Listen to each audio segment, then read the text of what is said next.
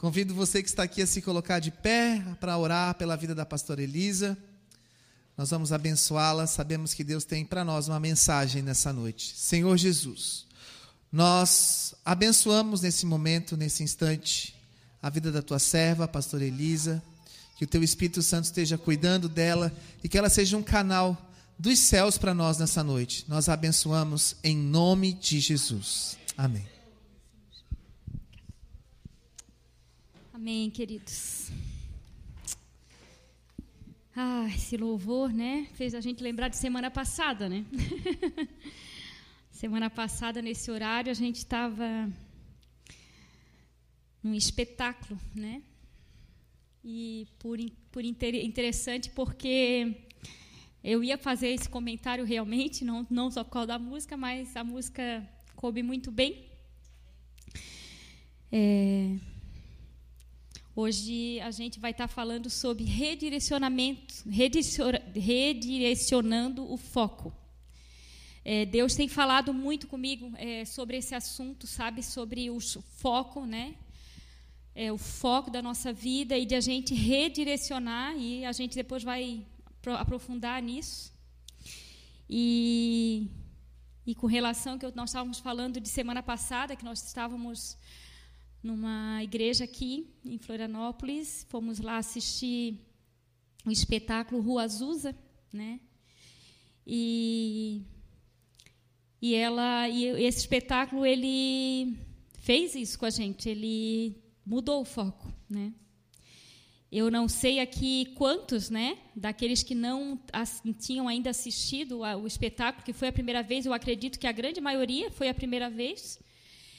E eu não sei vocês, mas eu acredito que a expectativa de vocês era a mesma que a minha. Né? Quando a gente pensa Rua Azusa, é, a, nossa, a nossa expectativa é, foi de avivamento, né? porque a gente conhece a Rua Azusa como um grande avivamento, né? um dos grandes avivamentos que ocorreram. Né? Então, quando a gente ouvia falar é, desse espetáculo, é, a gente imaginou isso, meu, vai ser muito fogo, né? Vai ser assim uma, imagina, né? Um avivamento lá. Só que quando a gente chegou lá, o foco era outro. O foco foi redirecionado, né?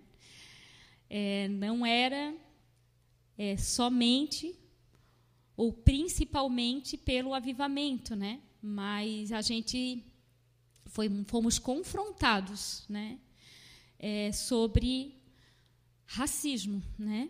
A, o espetáculo ele fala muito sobre isso, né? E na verdade a, o, o, alvo principal do espetáculo é sobre isso, né? E que mostra que a, é, através do avivamento da Rua Azusa, é, os Estados Unidos, né, que foi onde aconteceu, houve é, muitas quebras de preconceito, né? E, e para nós é, foi um redirecionamento onde a gente chegou lá esperando receber um avivamento, né? A gente chegou lá achando assim que ia ser aquele mover do Espírito Santo assim, através do avivamento, e não foi isso que aconteceu. Foi um confronto pessoal com cada um de nós, né? Onde nos levou a olhar para dentro de nós e nos analisarmos, né? Há resquícios é, de é, fugiu a palavra de não não de racismo em nós né? Há resquício de racismo em nós e nos confrontou né? Porque a gente viu lá que muitas vezes a pessoa diz ah eu não sou racista. Mas só que assim né? É, acho que branco tem que casar com branco negro casa com negro né? Ah poxa, se eu vou adotar uma criança, eu vou adotar uma criança com as minhas características, porque se eu adotar um negro, todo mundo vai saber que não é meu. Né? Então, deixa que os negros adotem os negros. Então, foram coisas muito muito é, vagas, mas que nos levou a olhar para nós e nos analisar. E isso é uma mudança de foco, né? E, e por que que eu é, que Deus tem falado comigo, né, com relação a isso, né, a nós redirecionarmos o nosso foco? há algumas semanas atrás nós fizemos alguns atendimentos e, e, pelo menos assim os atendimentos onde eu estava, porque foram várias pessoas, vários pastores que atenderam, né, muitos irmãos. É, a gente, eu, eu, eu, percebi que muito dos problemas que as pessoas estavam é, passando pela vida delas, é, elas estavam olhando por um foco apenas. Elas não, elas não, não conseguiam olhar de outras maneiras. E quando a gente começa a olhar por outros focos, a, a, a história ela muda. A, a situação, o problema da pessoa muda. E eu lembrei muito, é, eu lembro que há muito tempo atrás eu ouvi uma história, e aí eu até busquei ela no Google, é, que era a visão do avião, né? Que conta que um menino, né, ele perguntou para o pai, pai, qual é o tamanho de Deus? E aí o pai aponta para o céu, vê um avião lá no céu e está dizendo, e diz para ele: Está vendo aquele avião? Ele é pequeno ou ele é grande? E aí o menino disse: Ah, ele é pequeno. E aí depois o pai levou ele no aeroporto, onde tinha um avião pousado. E aí o pai levou ele lá perto do avião e ele disse: E agora? O avião é grande ou é pequeno? E aí o menino: Não, o avião é grande. E aí ele diz: Pois é, Deus é igual assim também. Se você estiver longe dele, ele vai ser muito pequenininho. Mas quando você, quanto mais você se aproxima dele, quanto mais perto você está dele, maior ele é. São os focos, né? Dependem, depende de onde eu estou visualizando Deus, ele vai ser pequeno ou grande para mim. E inversamente o nosso problema. Quanto mais perto de Deus eu estou, menor vai ser o meu problema. Quanto mais eu me afasto de Deus, maior vai ser o meu problema. Ele é inverso, né? E, era, e é sobre isso que eu quero estar tá, é, falando né, hoje. Que a gente, por muitas vezes, a gente tem vivido os nossos problemas e, e a gente vê é, as coisas que nos acontecem ao nosso redor muito grande, sabe? Às vezes o problema em casa com os nossos filhos, às vezes com, a, com o marido, com mãe, sei lá, né? Os nossos relacionamentos, até na própria igreja. A gente tem a, a tendência de olhar do, da nossa visão, né? Da, de olhar de dentro de mim, como eu estou nessa situação. E aí tudo parece ser sempre muito grande, porque é referente a mim, né? E isso também me fez lembrar quando eu comecei com uma dor de cabeça muitos e muitos anos atrás, e eu fui no oftalmologista. E chegou lá, né? A gente vai, ele vai passando aquelas lentezinhas que a gente não entende direito e vai dizendo, tá melhor assim ou tá melhor assim, tá melhor assim ou tá melhor assim, e vai, né? Passando aquela lente. Até que ele conclu, ela conclui lá e disse assim: Olha, achei que usar óculos é falta de vista, mas para mim a minha visão estava muito boa. Para mim ela estava normal. Eu não, não percebia que a minha visão não estava boa. Não achei que a dor de cabeça fosse por isso. E até mandei fazer o óculos muito contradizente ao que o médico falou. E eu lembro que eu peguei o óculos e não usei ele, levei primeiro na médica para ela avaliar se o óculos estava correto conforme a receita.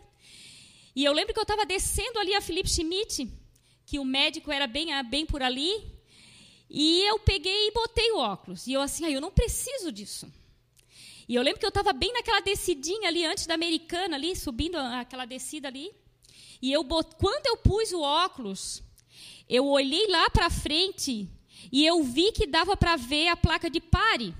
E eu digo, hã? E aí eu comecei, gente, realmente eu não enxergava. E eu achava que era normal.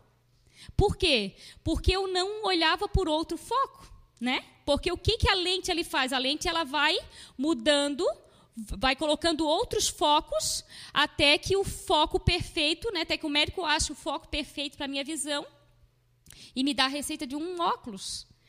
Só que até então, enquanto você não usa óculos, você acha que está enxergando, que é normal. Daqui até lá eu não consigo enxergar o rosto dos meninos. Eu estou sem óculos nesse momento. Então eu não consigo enxergar quem está lá. Só que antes, antes de eu usar óculos, para mim era normal. Eu achava que era normal daquela distância eu não conseguia enxergar o rosto de alguém. Até que eu mudei o foco, até que eu botei uma outra lente na frente dos meus olhos e eu passei a ver diferente. E eu quero mostrar isso na nossa vida espiritual, que isso acontece muito. A nossa tendência é a gente viver sempre baseado no nosso foco, na minha visão, em como eu enxergo as coisas. E eu concluo tudo baseado em como eu enxergo. E aí, a gente vai entrar na Bíblia, lógico que agora eu só dei exemplos que não são bíblicos, né? Então, assim, eu queria que a gente baseasse isso, a gente vai ver isso. Lá em Apocalipse, no capítulo 2 e 3, que a gente já sabe que a gente não vai ler, mas que a gente vai, quem não sabe, vai estar olhando isso agora, mas a grande maioria de nós sabemos que o capítulo 2 e 3 de Apocalipse são as cartas para as igrejas, né? Que Deus, né, que, que foi, foi é, é, que João, né, foi foi dito a João que ele escrevesse as igrejas.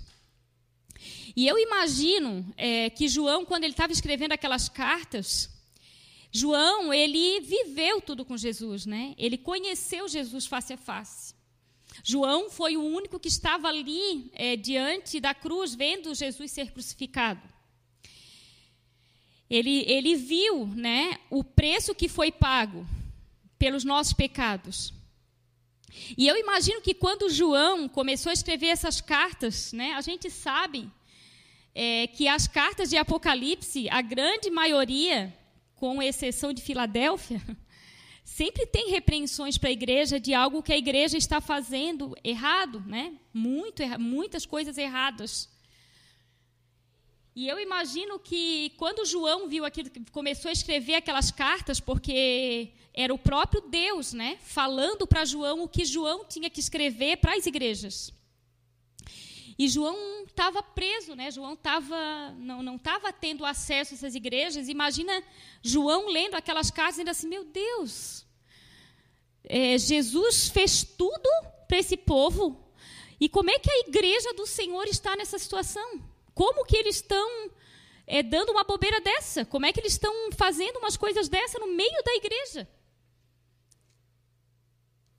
E eu creio que também essa seria a nossa visão se a gente olhasse, se a gente né, naquele momento estivesse lendo. Porque é que nem quando a gente está aqui, nós vamos falar agora como igreja, quando a gente vê algum irmão pisando na bola. Né? Meu, mas ele já ouviu tanto falar sobre isso. Ele já ouviu tanto de Jesus. Meu Deus, será que não aprendeu ainda? Será que não, não, não conseguiu compreender? Será que não entendeu ainda? Meu Deus, não muda, a criatura não muda. Nós é, olhamos a partir do nosso foco, da nossa visão. Só que, a partir do momento em que João escreve essas cartas, a gente vê que ali em Apocalipse, no capítulo 4, o que, que Deus faz com João? No capítulo 4, no versículo 1, ele diz assim. Opa, peraí, que eu não estou no livro certo. Então, quando olhei, vi uma porta aberta no céu e a mesma voz que eu tinha ouvido antes falou comigo como um toque de trombeta. A voz disse: Suba para cá, e eu lhe mostrarei o que acontecerá depois dessas coisas. E no mesmo instante fui tomado pelo Espírito e vi um trono no céu e alguém sentado nele. É como se Deus dissesse assim: João, peraí, sai do teu foco, sobe aqui, sobe aqui em cima que, e vamos mudar o foco. Olha, olha através dos meus olhos. Começa a ver através do, do que eu estou vendo, do que eu vejo, para você entender o que vai acontecer. E aí, Ali no capítulo 5, a gente vê, né? Então, na mão direita daquele que estava sentado no trono, vi um livro escrito por dentro e por fora e lacrado com sete selos. Vi um anjo poderoso que perguntava em alta voz: Quem é digno de romper os selos deste livro e abri-lo? Mas não havia ninguém no céu, nem na terra, nem debaixo da terra que pudesse abrir o livro e lê-lo. Comecei a chorar muito, pois não se encontrou ninguém digno de abrir o livro e lê-lo. Então um dos 24 anciões me disse: Não chore. Veja, o leão da tribo de Judá, o herdeiro do trono de Davi, conquistou a vitória. Ele é digno de abrir o livro e os sete selos. Então é como se Deus estivesse dizendo assim: Ei, muda o foco. Para de olhar para as situações ao teu redor com os teus olhos. Começa a olhar com os olhos do Senhor. Começa a olhar de um outro, de um outro foco. E compreenda, né, que não são os homens, que não é você que vai transformar a vida de ninguém, que vai transformar uma igreja, que vai transformar a tua família, que vai transformar os teus filhos e o teu marido. Apenas não chore, porque o leão da tribo de Judá, ele venceu. E ele é digno de abrir, ele é digno de mudar a situação. Ele é digno de transformar mentes e corações. Ele pode, não você. Então muda o teu foco. Para de ficar olhando só para dentro de você. Começa a olhar para os teus, para aqueles que estão à tua volta. É interessante, esses dias eu estava ouvindo uma mensagem e, e foi dito que você já percebeu que, por exemplo, eu que estou aqui, dentro de toda essa multidão, tem um único rosto que eu não consigo ver? Que rosto é esse? O meu rosto. A todos vocês eu consigo ver. Mas já percebeu o quanto as nossas vidas têm sido direcionadas para nós? E aí ele perguntou uma outra coisa. Se você pegar o seu celular hoje e ir lá na galeria de fotos, quantas fotos foram tiradas pela câmera, câmera da frente e quantas foi tirada pela câmera de trás? O quanto você está focando você e, tá, ou está focando os outros ao seu redor? A selfie tem sido uma das fotos mais tiradas, né? As pessoas elas têm olhado para si, elas têm buscado só para si, sabe? E a gente tem visto uma geração que tem sido gerada no egocentrismo. Uma geração que tem sido gerada olhando para dentro de si, eu preciso ser feliz. Eu preciso ser feliz. As coisas precisam ser como eu quero que seja. As coisas têm que ser da minha forma. É o meu foco. Então, eu vou novamente dar exemplos para nós aqui dentro da igreja, né? Às vezes a gente vê algum irmão que passa por nós e não fala direito com a gente, a tendência da gente é dizer, ah, não está falando comigo. E dali vai gerando uma parede com essa pessoa, porque, poxa, não fala com as pessoas fica só na dele. E a gente deixa de olhar num outro foco. Será que ele está com problema? Será que eu não deveria ir lá e perguntar se ele está bem?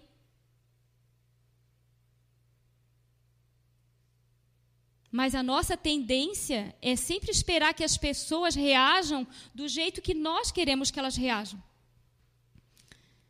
E quando as coisas não são da nossa forma, e isso começa a trazer em nós um desânimo. E leva até muitos, e eu estou falando especificamente dentro de igrejas, a apatia espiritual. O que, que significa apatia espiritual? É quando a pessoa ela perde o ânimo com as coisas ao seu redor. Quando ela não tem mais alegria de estar em comunhão com os irmãos, quando ela não tem mais a, o desejo de conversar, afinal de contas, se as pessoas não me procuram, se as pessoas não me buscam, se as pessoas não querem estar comigo, então também não vou querer estar com elas. Vou viver a minha vida individualmente e vou voltar para o meu eu. Vou voltar para aquilo que eu quero, para aquilo que eu acho. E fica focando em si. O foco é seu. Enquanto muitas vezes aquelas pessoas que estão ao teu redor estão precisando de ti. Estão precisando do que o teu foco esteja nela. Muitas vezes essa pessoa, ela está, quem sabe, precisando de um abraço, precisando que você convide ela para um café, precisando que você ajude. Às vezes, às vezes é timidez, às vezes a pessoa ela está se achando a pior das piores, ela está achando que ela não agrada a ninguém. E ela está precisando da sua ajuda. Mas o seu foco, a sua visão, está naquela como era a minha antes do óculos, onde eu achava que o que eu estava vendo era normal. E que eu não precisava olhar além disso, que eu não precisava olhar o meu irmão. Afinal, coitadinho de mim, ninguém percebe, ninguém me vê e fica focalizando só em si mesmo. E isso, na verdade, é algo é, natural do mundo, né? O mundo tem ensinado isso. Esse é o ensino do mundo. O que, o que, que o mundo tem ensinado? Ah, vai procurar a tua felicidade. Vai ser feliz. Não importa os outros. Você tem é que se amar. Os outros, os outros que se ralem. Você tem é que olhar para você mesmo, você tem que buscar o amor em você, você tem que buscar é, a você, você tem que se encontrar, você tem que encontrar o seu eu. Você tem que focalizar em você.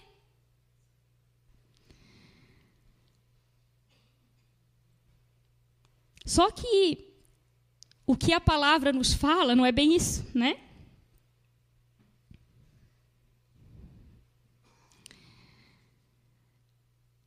Mateus, é, deixa eu ver se é isso aqui mesmo, deixa eu só confirmar aqui o texto, tá? Como eu, como eu saí um pouquinho da minha ordem aqui, eu quero confirmar se é esse texto mesmo.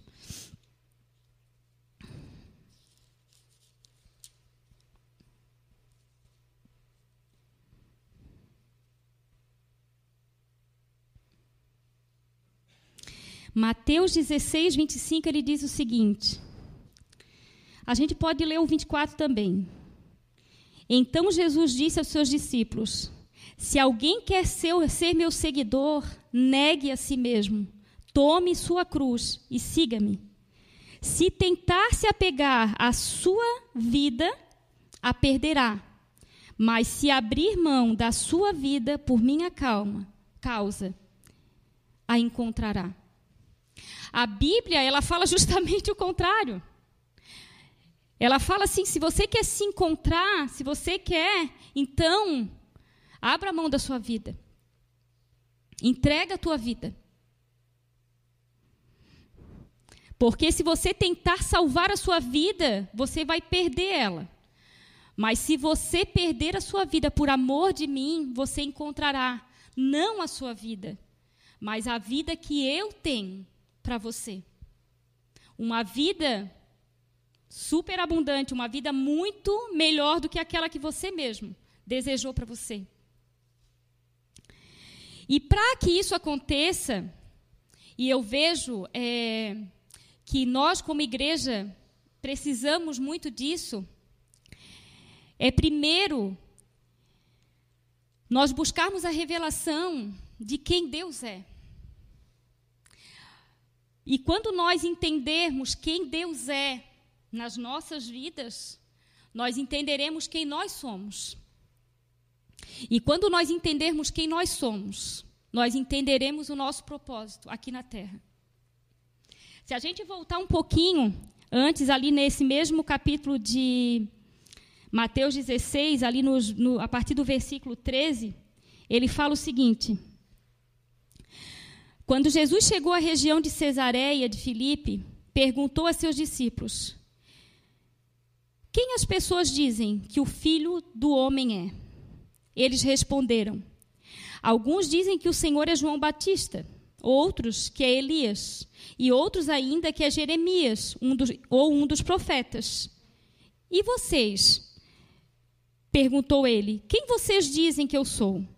Simão Pedro respondeu: O Senhor é o Cristo, o Filho do Deus vivo. Jesus disse: Que grande privilégio você teve, Simão, filho de João. Foi meu Pai no céu quem lhe revelou isso. Nenhum ser humano saberia por si só. Agora eu lhe digo que você é Pedro, e sobre esta pedra edificarei minha igreja, e as forças da morte não a conquistarão. Eu lhe darei as chaves do reino dos céus. O que você ligar na terra terá sido ligado no céu, e o que você desligar na terra terá sido desligado no céu. Esse texto, ele nos mostra exatamente o que eu falei aqui.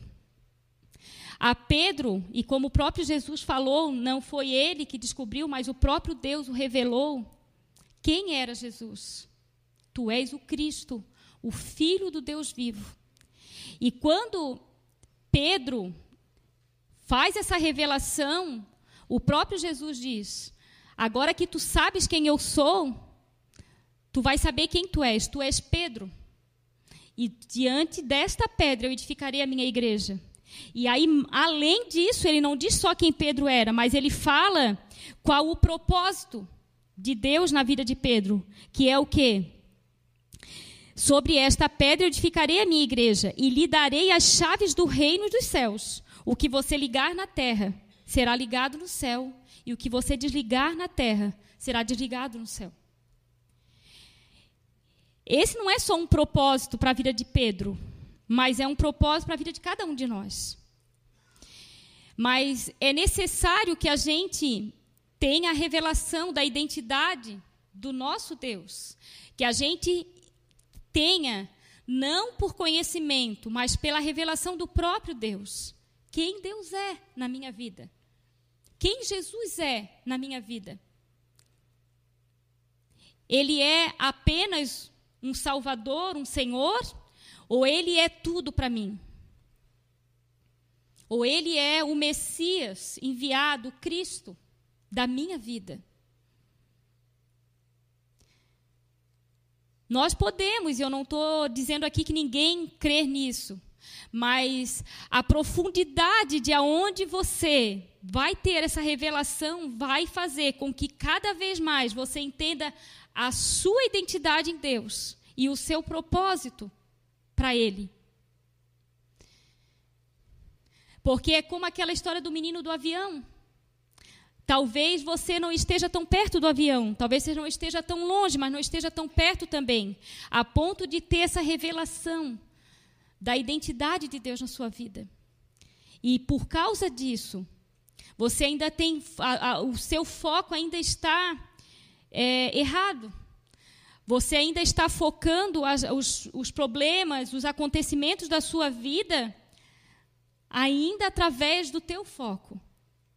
E não através daquilo que o Senhor fez com que você seja, da identidade do Senhor na sua vida. Nós sabemos que muitos de nós aqui já fizemos vários encontros né, de cura e libertação, de entender mesmo né, as nossas dificuldades com paternidade, mas ainda existe no meio da igreja um espírito de orfandade muito forte.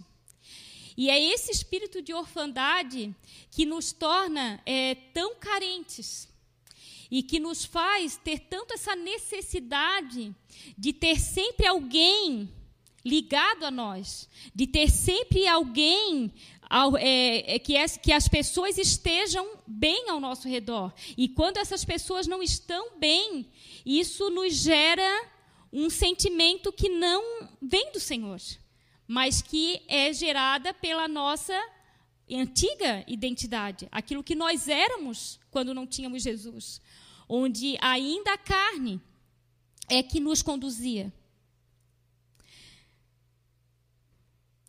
A palavra que diz que foi nos dado uma chave.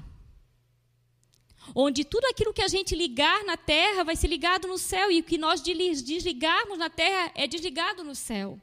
E eu te pergunto: quantas vezes você desligou a vida do teu irmão? Quantas vezes você desligou a vida do seu marido, dos seus filhos? Por olhar pelo seu foco, por fazer os teus juízos e não olhar pelo olhar de amor de Deus de olhar para o outro e ver que ele necessita de você também. Os homens, na semana passada, semana retrasada, eles foram para São Paulo e lá eles ganharam um livro de oração muito tremendo, até do pastor Hudson, que vai estar aqui em dezembro. E eu estava falando para o Adilson assim, que o primeiro capítulo do livro já é muito tremendo. Porque ele fala que quando Deus criou a terra, e ele chegou para Adão e disse para Adão: Olha, você vai cuidar de todo o jardim. Você vai administrar o jardim. E quando ele colocou essa, esse governo na mão de Adão, fez com que Adão ele tivesse autoridade sobre a terra. E isso foi perdido quando Adão caiu. Porém, quando Jesus foi ao inferno e tomou novamente a chave, quando a gente aceita Jesus, essa autoridade, esse governo é novamente dado a nós, igreja do Senhor. Então, há em nós o governo sobre a terra. E por isso é tão importante a oração. Por quê? Por que, que muitas vezes a gente diz assim, tá, mas para que, que eu vou orar se Deus já sabe disso? Sabe por quê? O que, que o livro fala? porque o governo da terra está sobre nós. E, Deus, ele não pode agir na terra se nós não nós não dermos essa, essa autoridade para ele, porque o governo está sobre nós. Nós é que liberamos o agir de Deus na terra, por isso é tão necessária a oração, que é a chave, justamente a chave que liga e desliga. Esse, esse poder está em nossas mãos. E daí é, a gente vê a responsabilidade que existe em nós, como filhos de Deus, de ligarmos e desligarmos as coisas na terra. E não só as coisas grandes, não só uma eleição presidencial que está aí à porta para acontecer, mas começa dentro dos nossos lares, começa dentro da igreja, Começa na nossa família, no nosso trabalho. Há em nós esse governo. Olha, olha, olha a, o, o poder, né? que foi dado, que foi colocado sobre nós quando Jesus falou aqui dali para João, para Pedro. Tá certo, Pedro. A ti foi revelado, não foi tu que, que tivesse o conhecimento, mas o próprio Deus te revelou quem eu sou. E porque tu agora sabes quem eu sou, eu te digo: tu és Pedro. E sobre essa pedra eu edificarei a minha igreja. E contra ela o inferno não prevalecerá. E eu colocarei sobre ti uma chave que tem o poder de abrir e fechar. E quando eu fecho aqui na terra, é fechado no céu. E quando eu abro na terra, é aberto nos céus. E quando ele está falando aqui para Pedro, ele está falando para cada um de nós. E você pode dizer, ah, mas eu sei quem é Jesus. Mas até quanto você sabe? Até quanto há essa revelação de fato no seu coração? De quem você é, da sua identidade em Deus.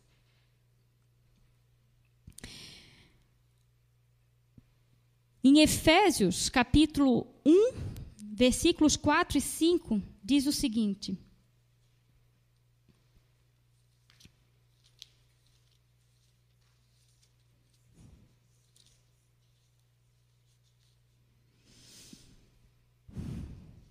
Mesmo antes de criar o mundo, Deus nos amou e nos escolheu em Cristo para sermos santos e sem culpa diante dele. ele nos predestinou para si, para nos adotar como filhos por meio de Jesus Cristo, conforme o bom propósito da sua vontade.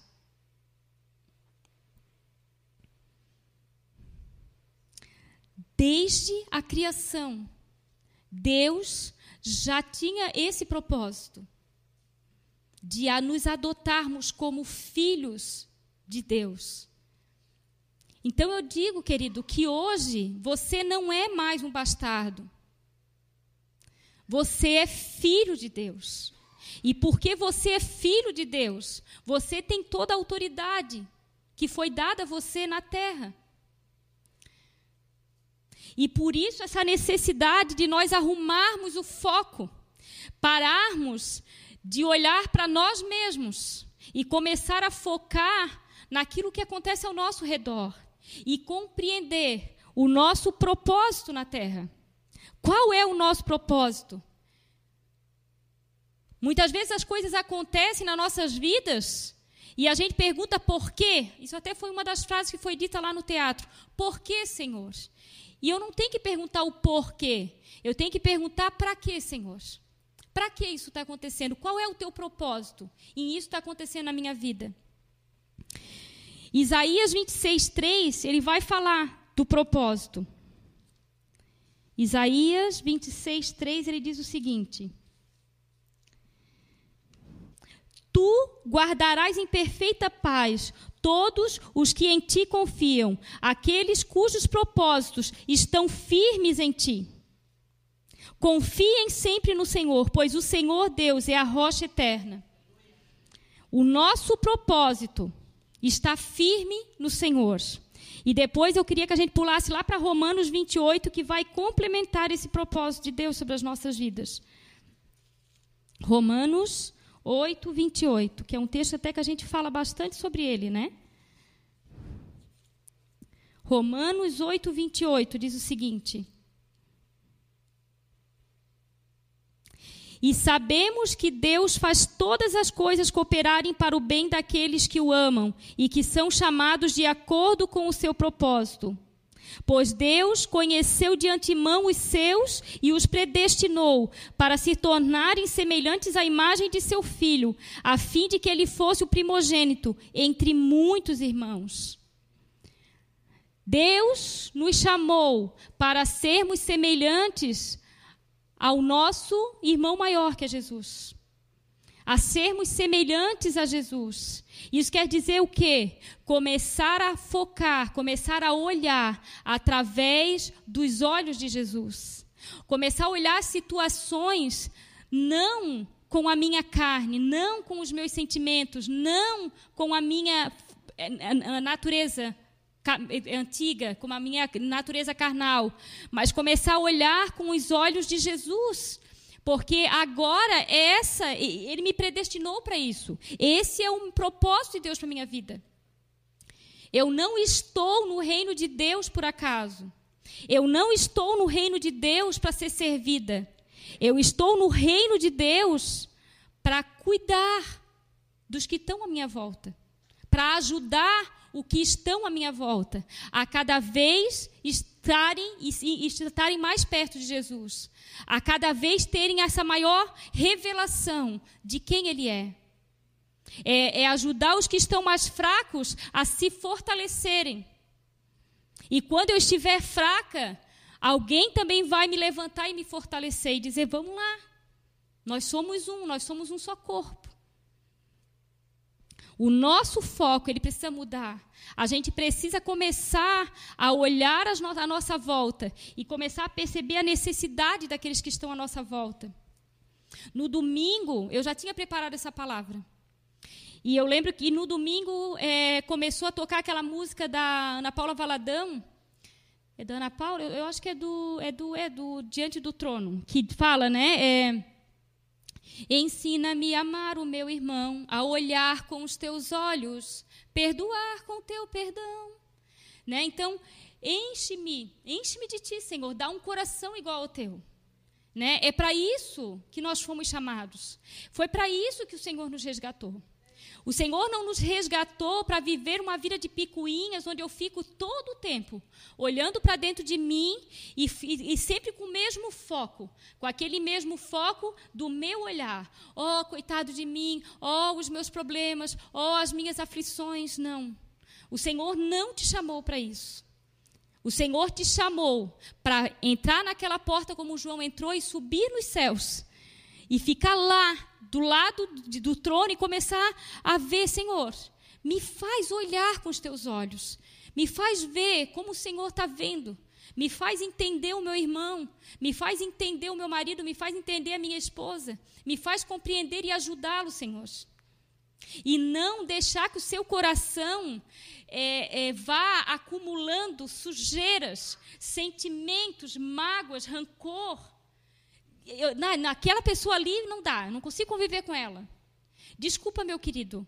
A palavra diz que você tem que amar o teu irmão e amar até os teus inimigos. O Senhor te chamou para isso. Algumas semanas também, eu até estava ministrando lá em Blumenau, e eu até estava ministrando é, com relação à cruz, né? Quando o Senhor ele diz, é, como a gente leu lá o texto lá de de Efésio, de Mateus, que diz: é, tome a sua cruz. O que, que é a cruz? A cruz é um relacionamento vertical e um relacionamento horizontal, onde o, o, o, o vertical ele precisa estar firmado. E esse vertical é o teu relacionamento com Deus onde o relacionamento horizontal ele vai estar tá, é, pendurado, ele vai estar tá ali, é, quem vai estar tá dando apoio para ele é o vertical. Se o meu relacionamento com Deus, se a minha identidade em Deus, ela não estiver definida, ela não estiver clara, como foi na vida de Pedro, o meu relacionamento horizontal não vai acontecer, não tem como acontecer. Porque eu vou estar tendo uma vida de carne. Eu preciso ter uma vida com o Senhor, uma vida em santidade, uma vida de relacionamento com Ele. Para que quando eu veja, eu possa dizer: O meu Deus é grande. Como aquele menino quando viu o avião perto dele. O meu Deus é grande. Os meus problemas são muito pequenos, porque eu estou perto do meu Deus. E quando eu estou perto dele, tudo se torna menor, tudo se torna é, é, é possível ser resolvido.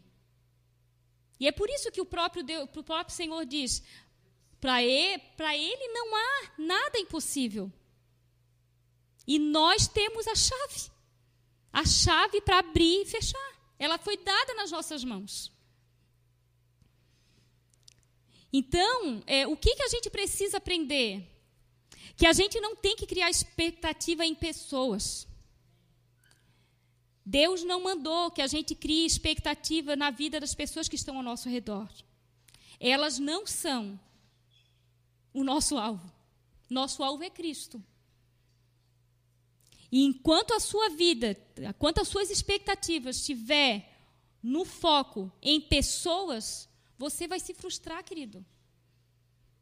Você vai se frustrar, porque você vai estar lidando com uma pessoa que é igual a você. E você se conhece. Você sabe que você não é todo bonzinho. Você sabe o mal. Você sabe o que tem em você que ainda não está legal. E quando você cria expectativas em alguém, você vai se frustrar.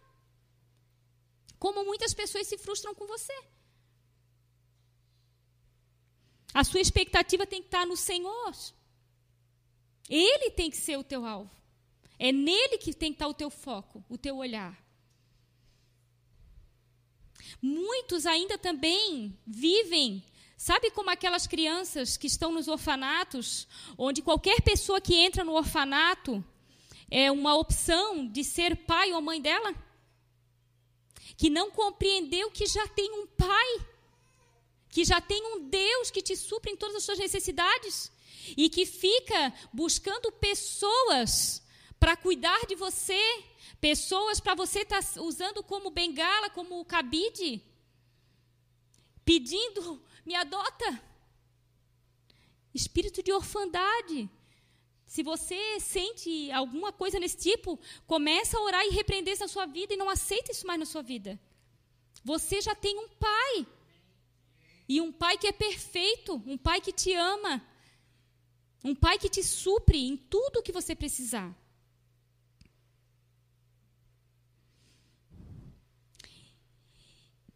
E por último, querido, o Senhor, ele não te chamou das trevas, ele não te chamou da morte para a vida, para você ser peso. O Senhor, ele te tirou das trevas. O Senhor te tirou do mundo para você ser recurso na vida dos teus irmãos. O Senhor te chamou para você ser recurso na vida do teu irmão. Sabe o que quer dizer isso? Você ajudar o teu irmão, você ajudar o teu próximo. Você ser uma mão erguida, um coração, um ouvido que ouve, um coração que ama. E que não olha com o teu olhar, com o teu foco, mas que foca através dos olhos do Senhor.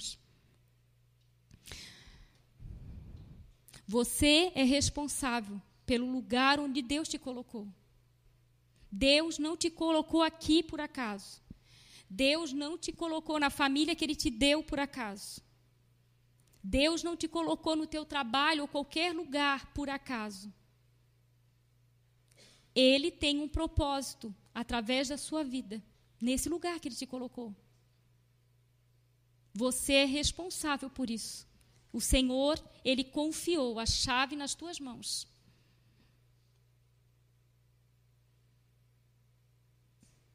Então, essa noite, eu gostaria que essa mensagem, eu achei muito legal, esses dias eu ouvi que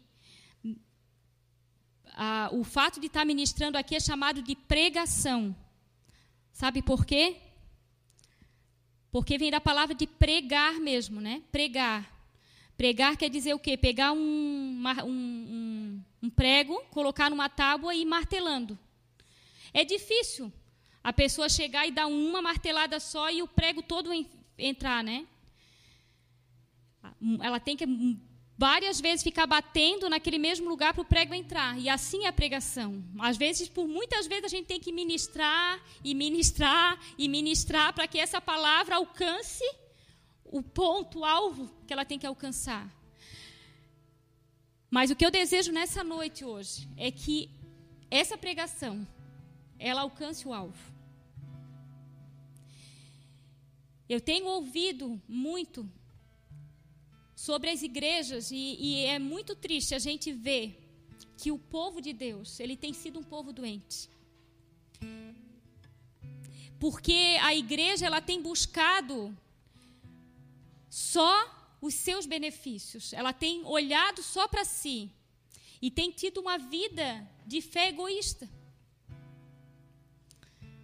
E o que Deus tem nos chamado é para sermos filhos, filhos que entendem o propósito deles aqui na terra, que tomem posse daquilo que Ele deu nas nossas mãos como igreja que tomamos posse dessa, dessa chave que Ele nos deu. E que através da oração e que através das nossas vidas, a gente possa abrir portas que precisam ser abertas e fechar aquelas que precisam ser fechadas. Que a gente tenha um olhar de amor para aqueles que estão ao nosso redor. Que a gente pare de ficar olhando para nós mesmos, para dentro de nós mesmos. E comece a olhar para aquilo que está à nossa volta. Nós somos diferentes, queridos, nós não somos iguais. Tem pessoas que têm mais facilidade de dar um abraço, tem pessoas que têm mais facilidade de falar, tem pessoas que, tão, que têm mais facilidade de sorrir. Nós somos diferentes. Mas cada um de nós é importante no corpo. E se cada um de nós, se um de nós não estivermos, faz falta. É como uma parede onde foi tirado um tijolinho, fica um buraco ali. Cada um de nós somos importantes um para os outros.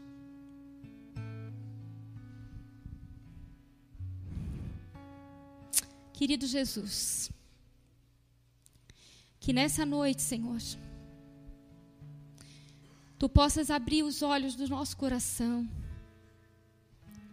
E que a gente aprenda, Senhor, a olhar com os teus olhos, Senhor. Verdadeiramente, Senhor, buscarmos ter um coração igual ao teu.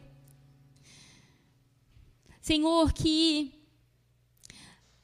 que a gente deixe do nosso egocentrismo, das nossas dores, das nossas mazelas, e que a gente possa compreender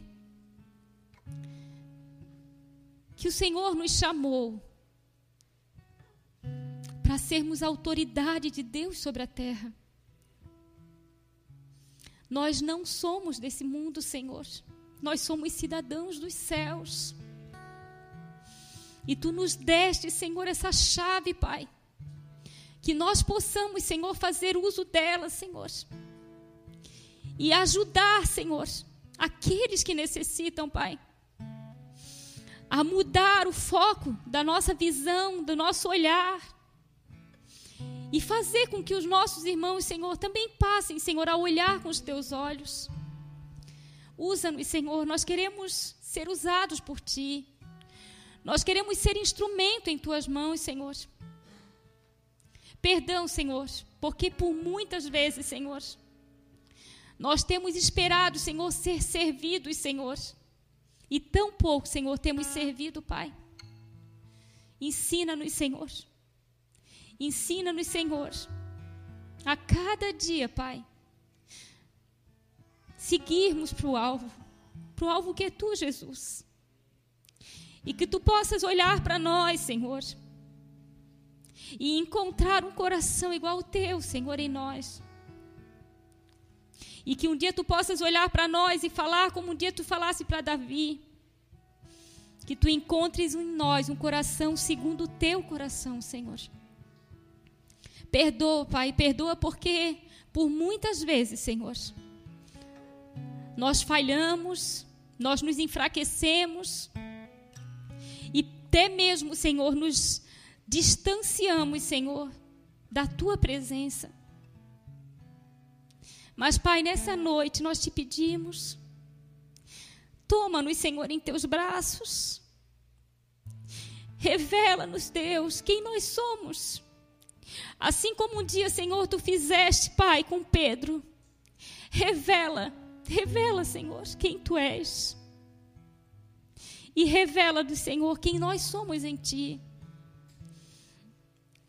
Que sejamos filhos, filhos amados e que a gente, Pai, entenda que as tuas lutas, Senhor, são as nossas lutas.